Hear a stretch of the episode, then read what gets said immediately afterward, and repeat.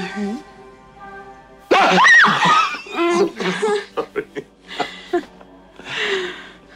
I'm sorry. Are you alright? Yeah. I'm sorry, I was just joking. I, I should go. Oh, no. Yes, you, you, you uh, Take off your pants. pardon? I mean, your sweater. There's blood on it. I'll wash it.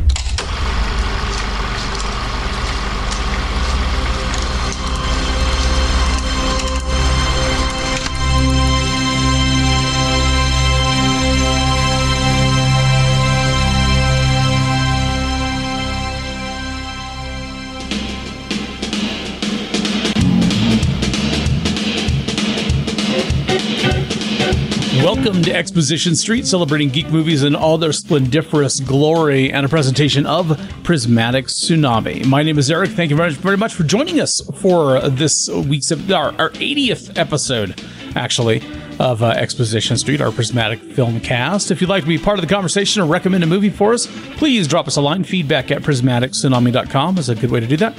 Or drop by our uh, Discord server and let us know what you think. So uh, thank you so much. We have a really uh, interesting choice for this week. It's one that we had uh, tried to put on the list a couple times and it kept going off streaming right at the wrong time. So we managed to get it back and uh, get into it this time for better or for worse. So let's see what comes of it and uh, what everybody thinks of our opinions. You don't have to let us know, but if you do, I will, of course, talk about them on the air. Uh, let's get things started here. Let's go and introduce the panel over here. He was named for a saint who famously mired himself in debauchery for over a decade before being indicted on charges for corrupting America's youth. That's when they let him out of prison. It's Richard. Hey, that's where we go marching in. Yep. and that's uh, true. And over here, named for Saint uh, Vinicius, who once defeated 87 Rosicrucians in a staring contest while doing his best Andy Gibb impression throughout the first two choruses of MacArthur Park. It's Vanessa. Of course, that sounds fantastic. I knew you would resonate. I knew it. It was inevitable. Yeah. Our, our next panelist was named for the Jesuit saint best known for turning seven loaves of Subway urban cheese bread into a whole barrel of Swedish fish before leading a successful raid on the nearest Dippin' Dots kiosk of doom and emerging victorious. It's Jason. Absolutely. Yeah. I can't even believe you brought the Swedish fish up right before the show. I mean, wow. and finally, well, he's an expert at Hollywood Squares and three time Tiddlywinks world champion. Plus, he can recite the Pledge of Allegiance backwards in Klingon with only the merest hint of irony. And has two more miracles scheduled for Tuesday. It's Saint the Kid. You know, my mother was a saint. Her first miracle, she managed to let me get away. it's, a, it's a miracle, all right. I'm pretty sure that's the word she used. So uh, this week we're talking about the Saint. Uh, this movie came out in, uh, in, April of 1997, April 4th. Uh, opened at number two at the box office, $16.2 million, second only to Liar Liar, which was number one in its third week at the time, $18.2 million. So I'm sure that was good company. Not according to plan. I'm sure it wasn't either. Yeah, I figure you got a couple weeks of clearance on a Jim Carrey comedy. How bad can it be? Uh, rated PG 13. Wait, wait, so Val Kilmer lost out to Jim Carrey? He fair, Jim- I watched Val Liar Liar is first week lost out to Jim Carrey's third week. There's something wrong with this universe. I knew it was a simulation. which what I weren't they? I think come to think of it, Jim Carrey was the villain in Val Kilmer's movie previous to this that he filmed. Yes, So that's true. that's fun.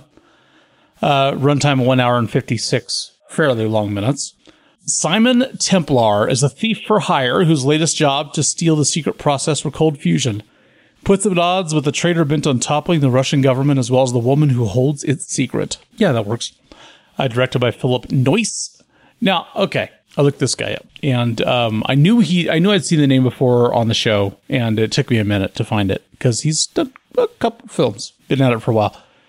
Uh, goes back to films like Blind Fury. He did Patriot Games, Clear and Present Danger, uh, The Bone Collector. He did The Giver. He was the director for The Giver. Oh, I have seen one of the movies. Guys. Yeah, yep, yep, yep. And uh, I did like that one. written by Jonathan Hensleigh, uh, Die Hard with a Vengeance, Jumanji, Armageddon, The Punisher. The, that's the first movie with uh, Thomas Paine in it, which I thought was fantastic. Thomas Paine. I think Thomas Jane is the correct name. Uh, Thomas Paine wrote pamphlets, didn't he? Um, Wesley Strick, who wrote um, was a writer on arachnophobia. Wolf, remember the Jack Nicholson werewolf movie in the nineties? No, and neither does anybody else. You know, it's funny though Wow. because there was a werewolf TV show called actually Werewolf uh, that I had only ever seen a few episodes of and lost track of. And just a couple days ago, um, I don't remember the specific circumstances, but someone mentioned that Jack Nicholson movie, and it reminded me of the TV show. You- so I went looking for it, and the only place you can find it is on YouTube. That was my next question. Is like because nowadays you can find so much crap from there from our childhood, from our I early know. years. It's great. Uh, let's see. Um, he also was a writer on the Doom movie. Uh, interestingly enough, a favorite in our household. My wife, will, my wife, my wife, my wife will watch that again and again and again. Something Your to do with Karl Urban, I think. And uh, Yeah, strangely, the same thing here. I can't stand it, but she loves it. he's a writer on Carnival Row, which is Now, in its Row. second season right now. I think. Yeah. The final season. That's worth watching. And uh, Leslie uh, Charteris has the uh, character um, credit for uh, the, the for the original show in 1962, 69, which this was based on. How many people knew this was based on an older TV show? E. That's about the Which was in turn based demographic. I was- but- on uh, books from the what twenties. Yeah, there was Yeah. um, and there was like TV or radio stuff way back in even then then too. Well, I, I guess going back in like the 30s, it would have been probably radio dramas, but I, I have the Orbital song The Saint on my regular listen list, so interesting. but I'm a huge Orbital fan, so Uh, music by uh, Graeme Revell. Revell. Graeme Revell. I don't. I don't know how you say that name, but uh, we've seen him on the show the once or music twice. was awesome music was um, powerful. I, I thought. I- I Interestingly it enough, in that way. I I've noticed this about. Okay, so this guy did the craft. Uh, did music for Tank Girl. Um, we've seen him on the show a couple times. He's also he also did the Crow, which was an extremely thematic movie with a music. I did enjoy the music for The. Crow. uh, Strange Days, which actually is on our upcoming list. Uh, Spawn, Pitch Black, uh, Titan AE, Tomb Raider, first Tomb Raider movie. I'm just just picking stuff where I know the music actually made a difference, had an impact on how the, how the movie came off, the atmosphere of the movie. Because a lot of those movies, So you're cherry picking to make him sound better than he is. I don't have to cherry pick. I am cherry picking to pick up movies that are genre movies that our audience may have heard of. Oh, no, Those are also movies that Vanessa has heard of. and she's part of the audience, core audience, no less. Let's see. Let's see. And but I and I thought the I thought the music in this was fan was fine. It was fantastic. I- I feel like it's a little strangely used sometimes. I'll touch on a little bit of that because in the clips you can really tell. Not that the music was bad or like wrong or anything, but like why did they do this here, kind of thing. I, I can genuinely say, after having finished the movie about, uh, what, an hour and a half ago, that I don't remember any of the music and it had zero impact on my viewing of the movie. And it had a repeated um, theme reference to the original Saint theme as well. From the uh, again from the radio shows that was used in the TV show that was used. Oh, there you go. Uh, starring Mr. Val Kilmer. I had uh, also not realized this is I think our third Val Kilmer movie on Expo already. Yeah. He was in Willow, which was the first movie we did. If you are interested, Right. go back and check out our very first episode. It was fun. And uh, Real Genius, which we did on the show um, Oh last year. Yeah. Yeah. Yeah. The popcorn movie. Yep, the popcorn movie. Uh, see, this one came out, let us say, 97. Uh, so Val did like Tombstone in 93, Batman Forever in 95, The Island of Dr. Dr. Moreau in 96. So he was busy. And they still gave him money to do this. And this was about it. Yep. I don't I think we this know where Jason's opinion is. Oh, yeah, I'm sure it'll be interesting. Well, interesting. no, it's uh, th- this is more critical. Bat his Batman flopped hard. Actually, the no. Island of Doctor Moreau was widely panned. Batman Forever was a was smash success, actually. Okay, At the box office. Mm-hmm. financially, critically, no. No, yeah, yeah, but nobody cares about that except us. Critics don't know what they're talking about. Yeah, it's. I agree.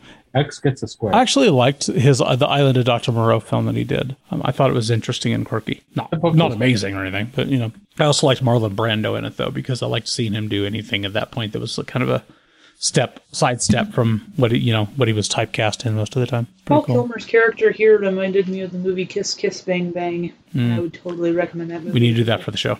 Make sure we get that on the list. Um, I've never seen it. Heard good things. A kazoo for Eric?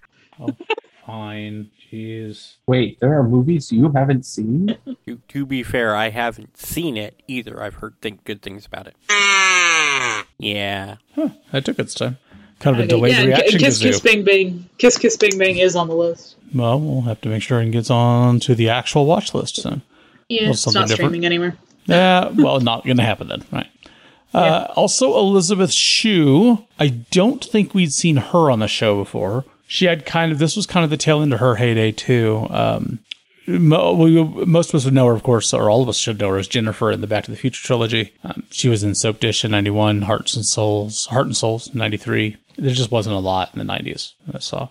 But I always thought she was a really excellent actress. What was she on in recent years that I saw her on? She was- transitioned to television. yeah, and she was on the last several seasons of CSI Vegas, and she was uh, the CEO in The Boys. The boys. Oh, oh, with Homelander. Yes, Yeah, that's right. Yeah. That's what I was thinking of. Was that that very role. much with Homelander. Yeah, no, that was an amazing performance. I thought she was so good. oh, she had a She role in was so The. Karate Kid, and so she was also in Yeah, uh, Karate, Cobra Kai. Karate Kid was kind of her big start yeah. in movies, I think. Um, yeah, yeah, and so she's been on Cobra Kai, which I've never, I've never watched all of that. I've watched part of the first season. I, I understand it's really I good. guess she's in two episodes. Well, yeah, but you know, they all are in some of it. It's like anybody they get from the original movies. Let's see, and uh, that I mean, that doesn't leave a lot of super recognizable cast. Um, I, I don't know how to say his name. The guy that played Tretiak, the the Russian, mm, you know, the guy, Mob the the mob boss guy. Yeah, uh, Rade Zija or something like that. He's, uh, but we've seen him in a lot of places over the years, just in very kind of side roles and stuff. He was in Mission Impossible 2. He was in Space Cowboys. He was in Snatch. He was in The Fog. Um, he's a recognizable face. You know, uh, and uh, Alun Armstrong, whom I wanted to mention mostly just because we've seen him on the show. He played Inspector Teal, one of the one of the detectives, and we saw him in Split Second. He was the he was Thrasher, the cop that um, Rutger Hauer's character was you know had a rivalry with, and uh, I mean other than everybody. He's definitely good at playing cops. And in Krull, we see he was in Krull actually too. He was also in like he was also in like Sleepy Hollow, and he was in The Mummy Returns. He was in Eragon. Yeah, no one remembers Eragon. I, I think that's intentional on your part. Yes. That's true, but it is on the list because we should watch it for I was going to say because Vanessa put it on the list. I guarantee it. Oh my gosh. Oh, it's like Roger Moore. Oh, car radio announcer. Okay, I get it. Oh, yeah, yeah, that much. true. Yeah, I actually even have a clip. Donations totaling $3 billion were made today to the Red Cross, the Salvation Army, and the United Nations Children's Fund. The funds Were- Yeah, comes on at the end of the. Did you notice it when you were watching the movie? Yes. No, because I don't recognize his voice. Oh man, I did. The instant I haven't it- seen a lot of James Bond. Well, he was my first Bond, really, because that's that's the age I was. You know, um, I think Octopussy was my first Bond movie, so not really of the Connery era. I didn't get into that stuff until later. Uh, unless there's somebody else worth mentioning, guys, I, I didn't really catch a lot of cast other than that. There's a sixty-eight really. million dollar budget, made sixty-one point three its opening weekend. Uh, six.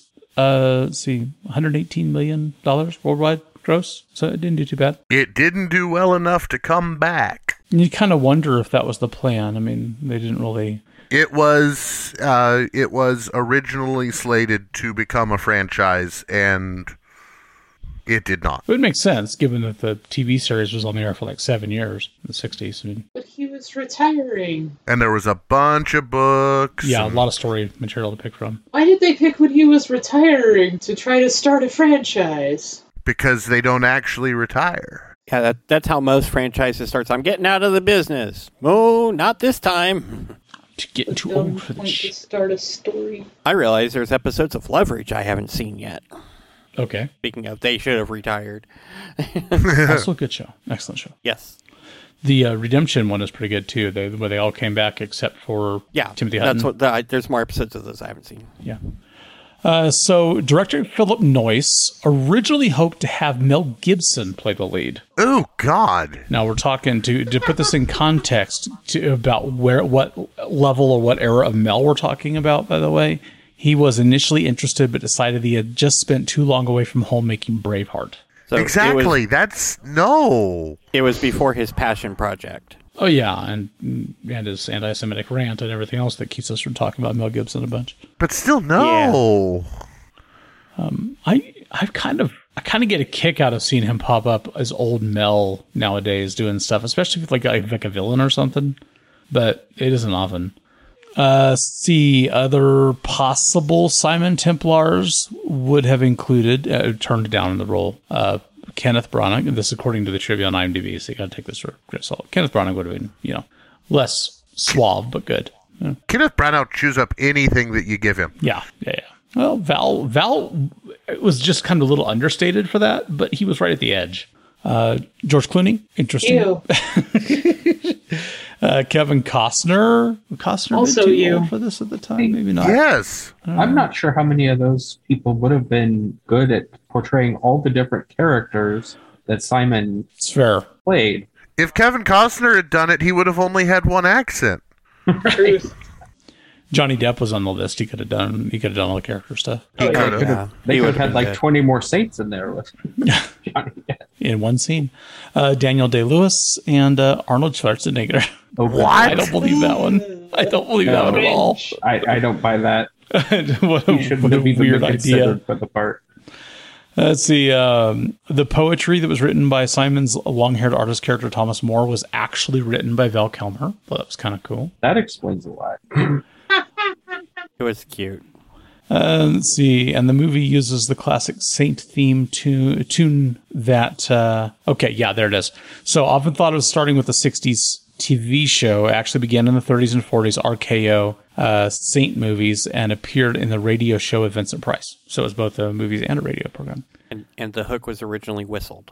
Yeah. hmm And uh, see, it's most frequent. It makes it, it's actually one of the most frequently and longest lasting theme tunes of a media franchise ever, entertainment history. So. We totally need a reboot of this. Although I'm not sure who would play it nowadays. Um, so let's talk about Val, Val on this a little bit because I thought I think if I hadn't, I can't. It's hard to cast myself back to that to that period, you know, with this movie because this movie doesn't really, to, to me, it doesn't really stand out. Uh, the the cold fusion theme was actually kind of a buzz theme for movies in that era, you know, mid late '90s is kind of a thing. right? I, I, I actually had meant to look up a list, just like type into Google like cold fusion movies or something, Fusion movies. and uh, see what I come up with. I actually thought I remembered this movie fairly well, and I was totally surprised that it was centered around a cold fusion theme. I didn't remember that at all. So apparently, I didn't actually remember a damn thing about the movie. Well, I, and to be fair, I didn't remember a lot of it either, and that's unusual for me. But the, some of the stuff was like Val. Funny story. I'm sitting here watching the movie, and all the way through the movie, and I'm like, isn't he supposed to be trying to capture the jackal? And then I'm like, wait a minute. That was a Bruce Willis movie called The, The jackal. Jackal. I have gotten these movies mixed up, and until I watched this movie, I did not realize that. Well, here's something that bothers me a little bit about this.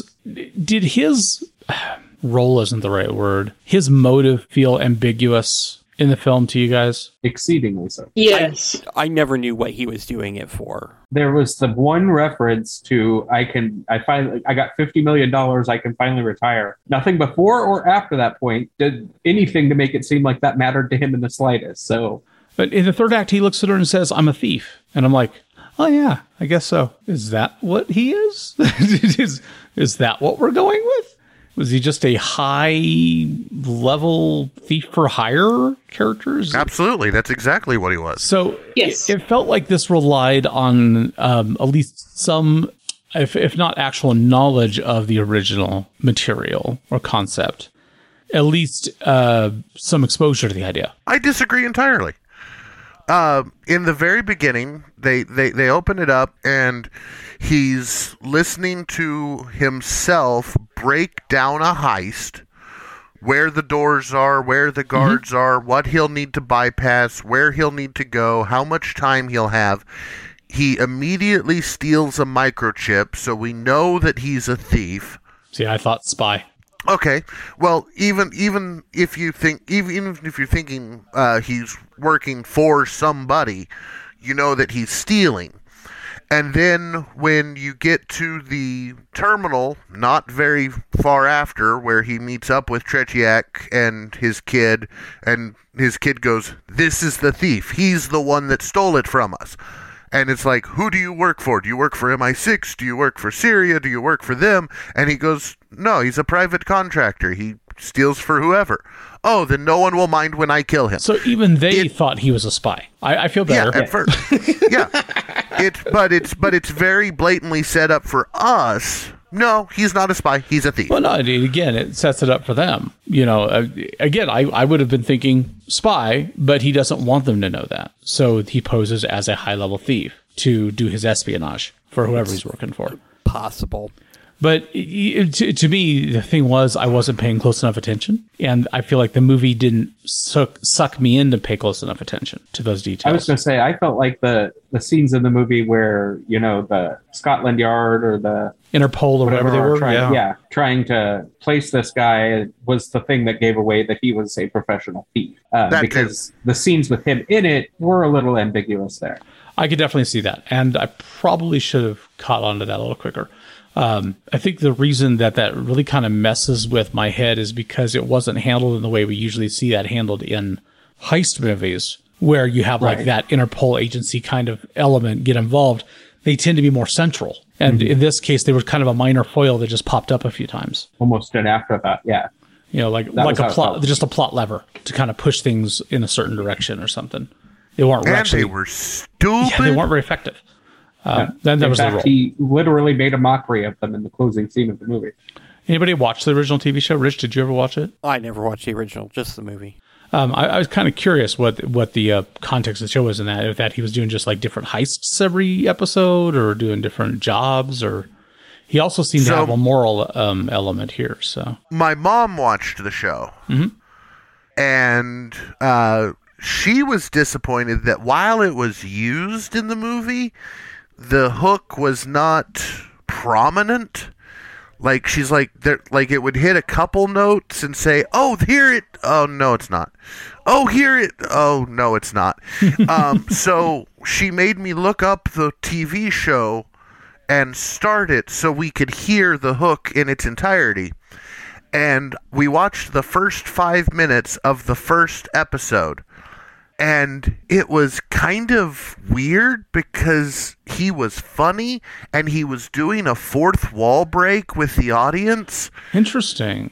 He Sounds he, like I he should was go back and watch it. he was talking to us about everything that was going on and he looked straight at the camera and was like okay now that lady over there she's the director's wife da da da da da oh god here she comes looks at the camera what am i going to say to her when she asks me what i think about this horrible play it was like So they did, What? and, and they did small nods to that, I guess, in the movie with his kind of narration in certain sequences. he was mm. narrating it to himself, Right. but he never stopped and looked at the camera and said, "Hey," you know. That's probably a big difference between the way we thought of this, of what our audiences would want in the '60s compared to what they want in the '90s, right there. Right. And I will say it's after watching just five minutes of the original series, my biggest complaint that I didn't realize I had about the movie until I watched those five minutes was how friggin' seriously it took itself. It did. This movie takes itself very, very seriously. And it could have been funny, but it wasn't. I think the spy angle probably was reinforced in my head too because Roger Moore was associated so strongly with the original TV show, which I never watched. Yeah, I thought this movie was, James Bond. hilarious. Did you? You found it funny? Yeah. Oh yeah, the diff- all the different costumes and shit that he had was hilarious. I did get a kick out of. I, I caught some of it, the, the different um, introductions and stuff. You know, the, the I am, you know, my name is that stuff. I'm Who, named who am a I saint. today? And see, I thought it was funny from our view. Like, oh my god, it's just Val Kilmer in a wig. it's bald Val Kilmer. It's brown haired Val Kilmer. It's tight It's pants Val Epsom Kilmer. it's all Val Kilmer, Val Kilmer, Val Kilmer. How is it? This is funny. But they played it straight. They played it like he was the best Oh yeah, That's no, fair. yeah. change artist and not this even couldn't possibly be the guy. not even uh, sidestepping it like at the very beginning of the movie what it opens with the sequence with when he's a kid right Uh, with the girl. i yeah. think i i got it right i got part of it right here because that was really heavy too And what happened to Simon Magus and Bartholomew? Jesus' disciples performed miracles. When Simon Magus saw the miracles, he offered Peter gold for God's powers. And how did Peter respond? John Rossi.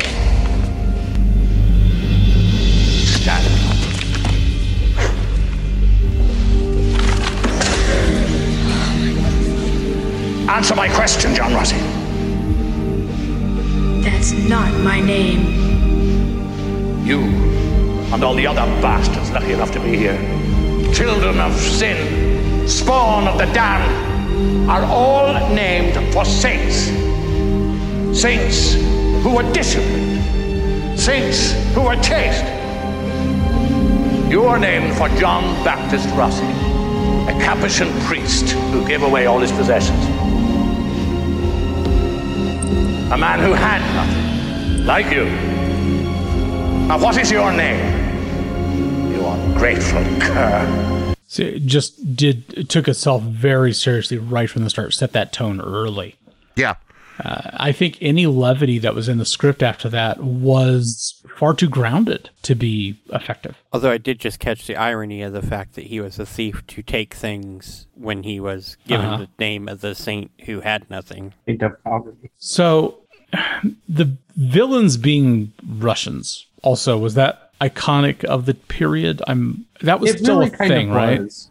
Coming Yeah. out of the 80s, it was still a thing. Because really, that didn't change in the zeitgeist of most of our action films or stuff, international stuff, until like terrorism was on the rise.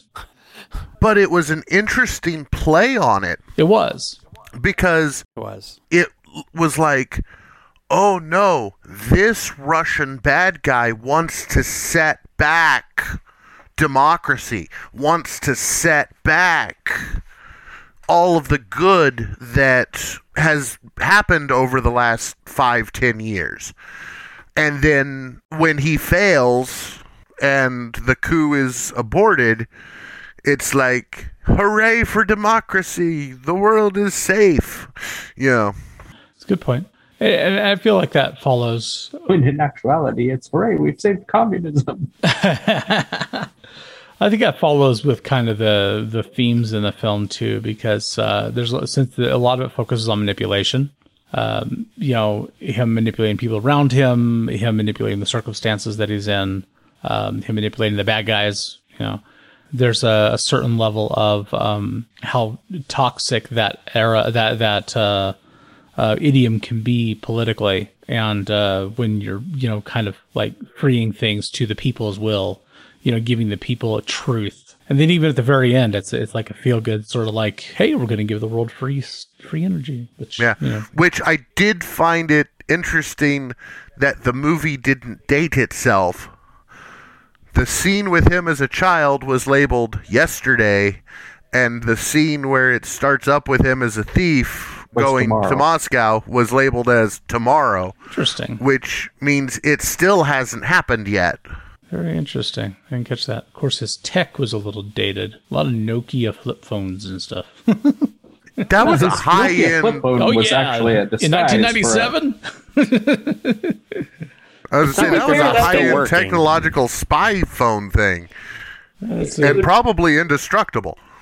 well, it's still Nokia. I mean, to be fair, I had one of those keyboard telephones for that reason. So there was um, Ivan Tretiak and his son Ilya were kind of our two principal baddies, basically. And Scarface. Oh, Scarface. Yeah, yeah. I thought Ilya was cool. Thought they did a neat job with him. He was menacing despite being the minion, and you'll see that a lot. In a lot of movies, when you have the the chief minion who keeps getting his ass handed to him in the process of trying to do the thing, he's a bumbling idiot somehow. He was a bumbling idiot. Yeah, but he was still menacing. He was still menacing. The he was cane. still I a love the cane too.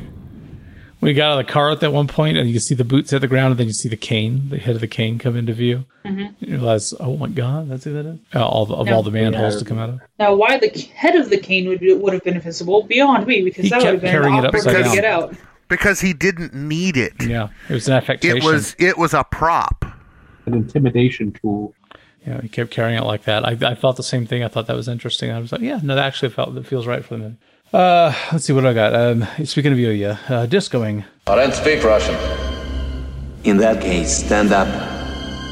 Put your hands behind your head and turn around slowly.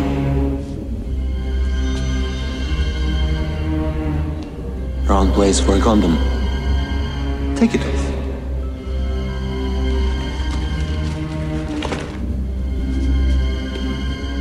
Listen. If I give this to you, you're gonna give it to your daddy. And what's he gonna give you? Not even a Christmas bonus. The guy I'm stealing this for will give me a million dollars. If we go in partners, we'll split 50-50. That's half a million hard currency. Think of the drugs you could buy with that much cake. You'll be discoing for a decade in Moscow, mate. I don't need your small change. That's your first problem. Here is your second. The music helped with the menace. That's true. Now that Yes. I'm listening to it, the music definitely helped with the menace. And it's actually one of those places where I thought it was interesting. A lot of places, and it could have been the transfer, but a lot of places the score seemed loud to me because I was pulling clips, so it's really noticeable. His suit in that beginning sequence was neat for the temperature control. Yeah. Oh yeah, That was a Mhm. neat touch. Yeah, that was a gimmick I don't think I've seen before. I was kind of surprised because I was trying to figure out what was going on in that scene until he just walked through the laser grid, and I was like, huh. Yeah, he was waiting for his suit to read room temperature. Something else I found amusing about that scene that we learn a little bit later and an audio clip will not help is after he gets away and he checks his bank account, there is a fresh deposit of $2 million. Hmm. He told Ilya the guy was going to pay him $1 million and he would split it with him 50 50. That's $500,000. The payment was $2 million. He was only going to give him a quarter if he went along with the plan. That's just how you do business. That sounds I like did, something however, that miss could do. that. Nice I did. I missed it too. No honor among thieves. Uh, I liked uh, Val's affectation, his character that he played in that sequence too. I thought it was neat. Oh, you mean horrible accent number one? Yes. I got some more. Um, let's see. Oh, I hope you do. Peruvian. Uh, let's see what this is. Tonight I feel like the oldest person on this plane. My husband, he's sending me to England to live until things change. You're married. Not even a year. And already this bastard has a girlfriend. I'm sorry, I, it's not my business.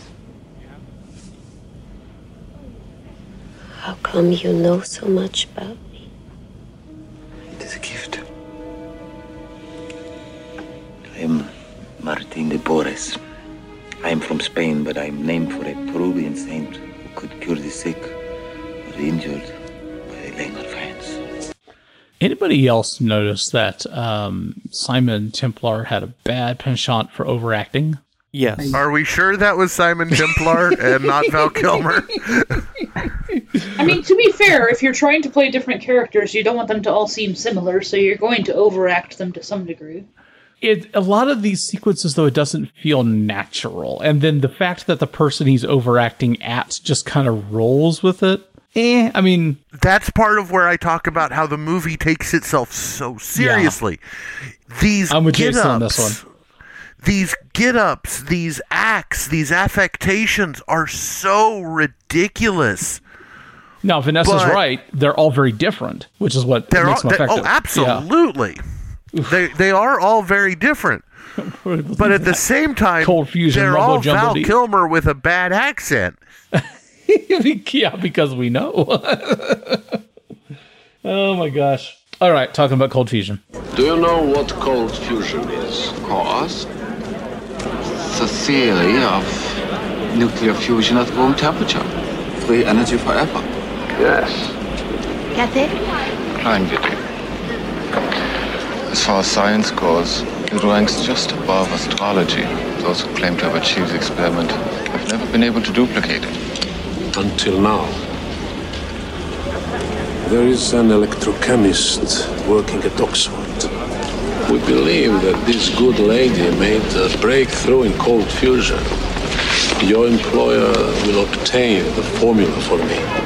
He is very busy, and you are very boring. Your offer must inspire him. This woman has repeatedly avoided my agent's attempts to find the formula. She's caging difficult. Maybe your agents are stupid. Uh, one of the better scenes too, I think, as far as the the interaction between characters and the dialogue. And I love that right shortly after that, where he's like, um, "I'll talk to my my boss or my you know," and he like backs up towards the the woman talking to her and, and says, "Okay, I'll take it." That's really good. Your offer has inspired her. I also love the idea of um, him coming face to face, well, disguised face to face with the bad guys in an arrangement like this early in the movie, and it being, you know, such a prevalent uh, relationship, the dysfunction of it between him and um, Ivan Tretiak through the, you know, first part of the movie uh, with the Boris the Boris the Spider stuff. Yeah. and, and it's like uh, that was fun. That was actually a song from the '60s, Boris the Spider. Yeah, '60s, '70s, late. 60s. It was the Who, the Spider. Yeah. Anyway, um, and I, I really enjoyed. Uh, I really enjoyed that that scene because of that too, and even not remembering the movie and how it played out when I was watching it uh, yesterday. Got to that sequence, and I'm like, you know, I think he's the principal bad guy, and this is kind of a cool because usually if you have um, like your bad guy has like a, a relationship kind of being constructed with the good guy like this early in the movie. Good, I use good relative. Uh, it's at a distance, you know, it's through like some sort of communication, like it's, you know, or like the, the stuff he was doing with Boris and all that. Something like that. Like movies that have assassins who are like being hired and they're, you know, they're the handlers are communicating only through anonymous pings and shit. You know, it's like, so I, I liked this, but that, but it worked the same way in a way because he was disguising himself so they wouldn't necessarily know who he was regardless. I'm the guy that just robbed you. Yeah. Um, okay, so because we were needed to introduce Emma shortly after this, because she, her, she was just introduced conceptually, and she's the other major part of this film. Uh, shoe theory, if you will. I read somewhere that the experiment couldn't be replicated. So, how do we know it works? Well, we don't. Not yet. But if you remember Einstein, he knew the theory of relativity to be true long before he could prove it. I mean, he felt the truth. And uh, some of us feel the same way about cold fusion. Because it's there, it's in nature. The raw, natural power just waiting to be harnessed. And when we ignite that cold fusion fire, I mean, just imagine there's more energy in one cubic mile of seawater than in all the known oil reserves on Earth. I mean, you could drive your car 55 million miles on a gallon of heavy water. Maybe the end of pollution. Warmth for the whole world. Uh, she's quirky. A lot of really high aspect dreams. I find it hard to believe that any scientist anywhere ever got any kind of funding with a presentation like that. Oh no, it, it comes off like a Kickstarter campaign. Which is just a matter of finding the right funders. Let me tell you how this works. Uh, I'm fishing for whales. oh my gosh. Uh, let's meet Thomas More. Shall, or actually, I guess this is where we uh, a little bit of Val leading up to that. I just called. Yeah. Anyway, here we go. to give light to them that sit in darkness and in the shadow of death. Luke 1, verse 79. Tretiak's wrong. She's not cagey. She's not difficult. She's just eccentric. She's innocent.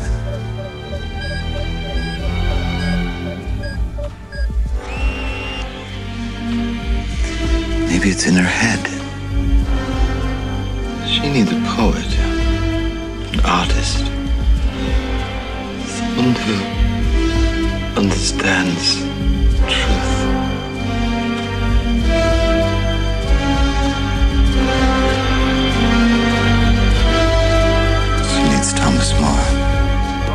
With the music doing what it's doing, I thought we were leading up to something far more sinister. Right.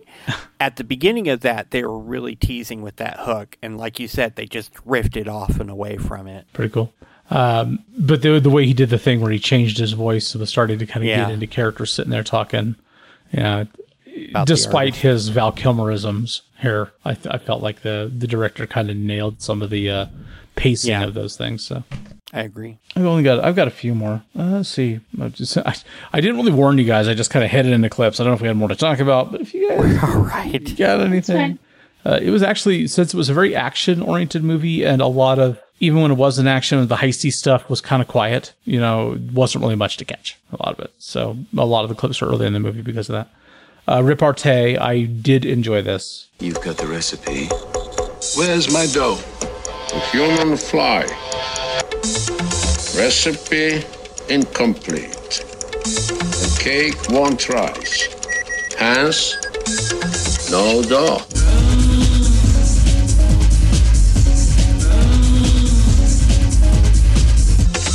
I am not the baker. But don't make me the butcher. I like this guy. No play, pay. I'm certain you kept the cookbook.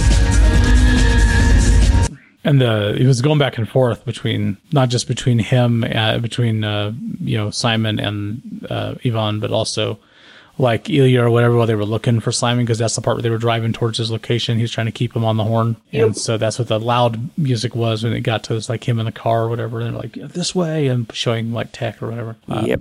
It was very well done. I liked the, I love the music levitated. The, the music there is really cool with little rhythmic stuff he's got going on. It's neat. Yeah. That Russian techno. Yeah. It was very 90s. yeah, very much. Uh, in deference to Vanessa's favorite part of movies like this, L'amour. Emma, Hi. I'm. I'm overwhelmed. You found me. It wasn't very hard. Two men with saints' names flew into Moscow yesterday. Isadora Bankanja is a short, bald African. Where's Vincent Ferrer? It's named after a saint who betrayed his best friend. How could you do it? Emma. I, I had to. I'm a thief. I want my cards back. You flew all this way because you want your cards back? Yes, I did. No. It's because you're in love. Rest my case. Love the slap. It sounded so good. Use stage two of pathetic romance in movie. oh my god! So it was a a core theme in this film. It was a core theme that had no basis. They knew each other for what, four fucking days? Well, that was the point, right? I mean, he was seducing her based on his insights into what Yes. would seduce her. Yeah, Yeah. stage Was her pants, right? Stage one was him seducing her. Stage two was when he actually started returning the feelings. Started falling for her. Yeah. I actually think he fell for her in stage one. He was trying to deny it at least. The moment he fell for her was in that previous clip where it's like, Tretiak's wrong. She's not cagey. She's an innocent. She's eccentric. Yeah. That's And She's innocent. eccentric. But they hadn't even met yet. So the the scene where it becomes obvious he's kind of flying a different direction than he intended was where he storms out of the cafe when they're having the romantic kind of sitting there for a couple hours talking or whatever. When and he hits him, when he stabs himself on the forehead. yeah, and he looks. that was a looks at- misdirect. that was that whole thing was planned. yeah, but he's looking at it. He looks at himself in the little reflection, going, "What are you doing?" You know, he that's what he said. Looking at his own reflection, said, "What are you doing?" And then cuts his forehead. So you know, there was that that doubt, strong doubt about whether or not this was the right thing to be doing at that point. I thought it was interesting that he just that he stole the formula when he could have just you know copied it or took a picture of it and taken that. I mean, So he was a doubting do Thomas too. More. His his his objective was to steal the formula because if he just copied it, then she would still have it and could have released it. The goal was for Tretiak to have exclusivity. Right, but he could have copied the. I mean, because he was just sending them an electronic copy anyway. They wouldn't have necessarily known what he didn't tell them, depending on how fast I they think were he went back and forth too many times on what he wanted to do and how bad he wanted to take the situation. And I, I got to say, as much as there was some ambiguity and other things in the movie, I didn't feel that I was confused, at least, by his evolution of character in that romance, which I'm sure annoys the hell out of Vanessa. The Yes. Yes, The, it uh, does. We're but- getting to that. but it came it came through clearly. His his doubt, his wishy washiness, that all came through as that was the way Val was playing the character and the way he was supposed to come off to us as the audience. Uh, Because very people totally go wishy washy, head over heels, falling over in love in four freaking days. She was a blonde haired, blue eyed girl that reminded him of his loss. Okay, what's her excuse? Oh, he was everything that pants. she thought she wanted because he planned it that way. And daddy issues. And daddy issues. Woo. The whole thing was super frustrating for me. I'm sure it was. I actually commented on that to Julie while we were watching the movie. Yeah, there's no I way was like, any of us I can miss know exactly what I'm going to hear from Vanessa. There's, there's no way anybody could miss any of us could miss it. You get to that certain point of the movie, I'm sure all of us were thinking, "Oh, Vanessa's gonna love this." no way around it. Uh, the Elizabeth shoehorned romance. Ooh, shoehorned. Ah, terrible, terrible. Uh, no name. How long will it take you to finish the formula? I don't know. Uh, two hours maybe? I don't know. Should be enough time. Get our passports together and for us to get married. We're getting married? Yes. I want you to be Mrs. Martin DePorres. You're not Martin. No. Who are you? I don't have a name. Sad? Will you have a name when we get home? I don't have a home. Portland lines. She doesn't even know his name for half of the movie. But he tries to make the point that that's not important because, of course, he doesn't know his name for most of the movie. He made up his own name when he was a kid. It was Yeah. the same name that he gave her. Yep, yep. It's what he considers his identity, obviously, as much as he could. Uh, just one more I had to catch in here. A little Doc Holliday for you. Excuse me, little lady. You look lost. No, I'm uh, I'm fine. May I help you? Allow me to introduce myself. My name is August Christopher. I was named after St. Augustine. Coined my favorite phrase give me chastity and give me constancy, but do not give it yet. That is my favorite line in the whole movie. Yeah, it is. It's good.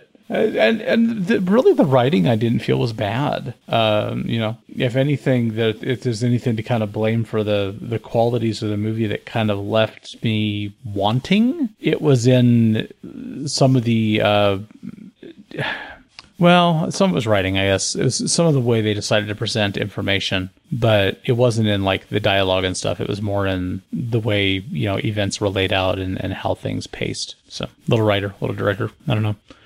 Uh, but that's kind of where I fell on it. And I guess we should check in with uh, the other guys on the show. You know, you guys, right? You know, Wait, you know, you know other what I'm talking the about, show? right? The, the ones who are. Well, uh, let me try this.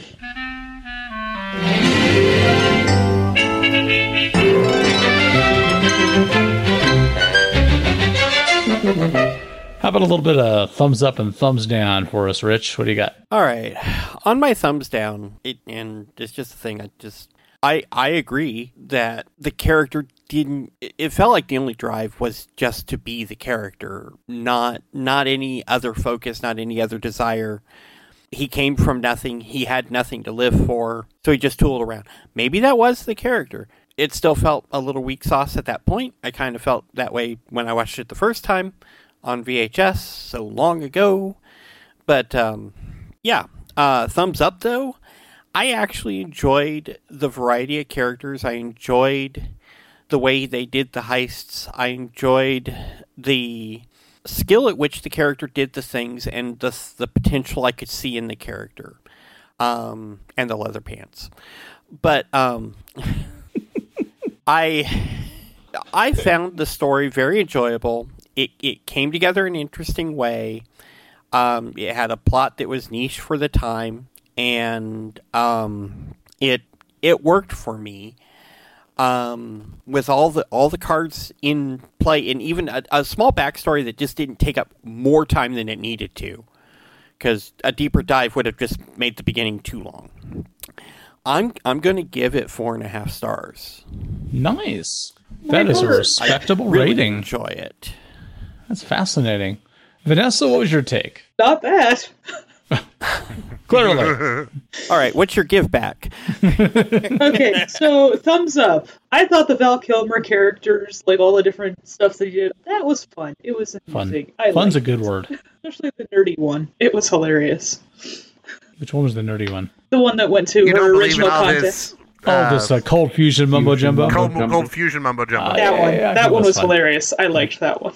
That was very Jerry Lewis. It was. And it I was honestly very- did not realize that that was him the first time we saw that. That's character. funny. I also really liked it when he pretended to be uh, Ivan. So That was neat. also great. In fact, that was so good that for like when he first walked in, uh, you know, when when Val playing Yeah. Ivan first walked into the room, I'm like, wait, I'm confused. Yeah. Until the two of them were together facing each other, and you could definitely tell the the sculpt Val Kilmer feature, you know, Yeah. that, that that jaw and stuff. It's like, huh, yeah. That being said, that was the the redeeming feature of this movie. like they they shoehorned the romance in so bloody hard that I couldn't focus on anything else because everything spooled around the bloody freaking romance. Oh, it did, yeah. Like everything, I was like, "Oh, cool! We're gonna do heist things." Oh wait, no, no, she's back. Cool. This is this is awesome. Okay, we're gonna do cool heist things. Oh no, no, no, no. Cool. I, I guess we're not gonna do that too. So uh, Interesting point too. What about the way they kept kind of like they add another beat? Like um, they're getting away, or they're they're doing the thing. They're getting away. They go down into the in the pipes, and then they run into the lady and the guy who want money from them to help them out. And so we I mean, it just like completely unnecessary. yeah, it just seemed like a, an extraneous beat. You know, it's like why is this here? And again, I wondered if it wasn't a nod somehow to something in the original series. It's Like entirely or possible.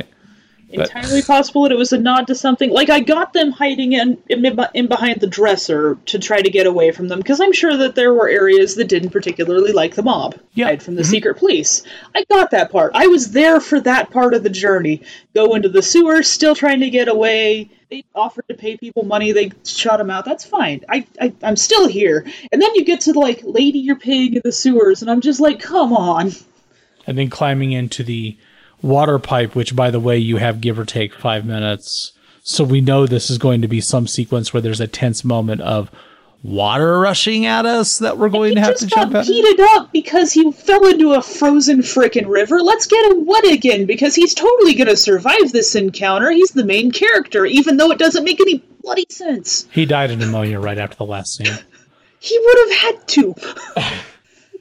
Because he just got Sorry, dry I'm, and I'm warm. egging on Vanessa, never- guys. I realize I'm being a troll. I apologize. never got other clothes. It made no sense. That entire sequence pissed me off so much. So three stars? No! No! No! Sorry, had to help. The only reason that it's getting two is because Val Kilmer played a lot of dudes, and I appreciated them. I just didn't like his characterization with the girl, Aww. which was a I liked vast all that. focus of the fucking movie. I liked all of that. And I liked Elisabeth Shue's character. She was fun. You like romance a lot more than I do, sir. That's fair. I'm more of a chick than you are. We know it. Rah, rah, rah, rah, rah. All right. Is that it? You, are you good, V? Yeah. All right. Jason, what do you got? Okay, so this movie was this was not the first time I've watched The Saint. This was not even the fiftieth time I've watched The Saint. Interesting. I have seen this movie so many times. It was on heavy rotation in HBO in my teen years, and I loved it. I loved this movie. It was fun, it was weird, it was action, It was a little sexy, but not so sexy that if the parents walked in the room, it would be weird. Add all the heist a- elements and stuff too. It's always fun. it, it yeah you know there was there there was the cloak and dagger and the technology and all of the cool things i loved this movie that being said it's been about at least 10 years since i've seen it and whew, Sorry. Ah. We've come away since then, have we? Uh, well, it's not just me. It's the tech and the process and the fact that for whatever reason, when I was a teenager, I was absolutely fine with the agents not going, oh, yeah, this is absolutely him. You know, take him in immediately. This is the guy. Or the fact that these two professionals who have been chasing him around the globe and have come up with this off the wall theory that all of the bad guys are the same bad guy. None of them put two and two together until the s- cold fusion scientists said they're all Catholic saints yeah, I love the that little dumbfounded look on the detectives' faces when they go, "They're what?" Yeah, they were the real bumbling minions in this, though. I mean, that was their You know, it's just like The bumbling seriously. minions were inside us all along. So there were things that frustrated Russian me this dogs. time that didn't frustrate me upon my previous viewings. And it was very noticeable. And again, like I said earlier, my biggest complaint about this movie is how absolutely horribly serious it takes itself. It could have been really funny. It could have given nods to the audience of wink, wink, nudge, nudge. Know what I mean? This is clever, and we we know we're being clever. Look at us being clever, but it wasn't. It was so straight laced, and I I didn't catch that when I was young. It because I just took it at face value for what it was. Positives. I liked the writing. I liked the lines. Some of the lines were very witty. I liked the process of the seduction, even though I didn't. I, I kind of agree with Vanessa. I don't like the seduction. It kind of it, it felt extra creepy now than it did then because he thoroughly manipulated her mm-hmm. in massive ways. Took advantage of her heart, took advantage of her daddy issues, took advantage of her own poetry to rewrite and mock up this quote unquote perfect man. I don't have as much a problem with the fact that she fell for uh, Thomas More. I have a problem that she continued to be in love with him after the fact. after. hmm Uh, but uh, sorry, I was trying to give positives, and I'm back at minuses again. uh, I feel vindicated. All these other terrible things too. Five stars. uh, I did like Ilya as the bumbling son, henchman, druggy, Yeah, I liked him. slick guy.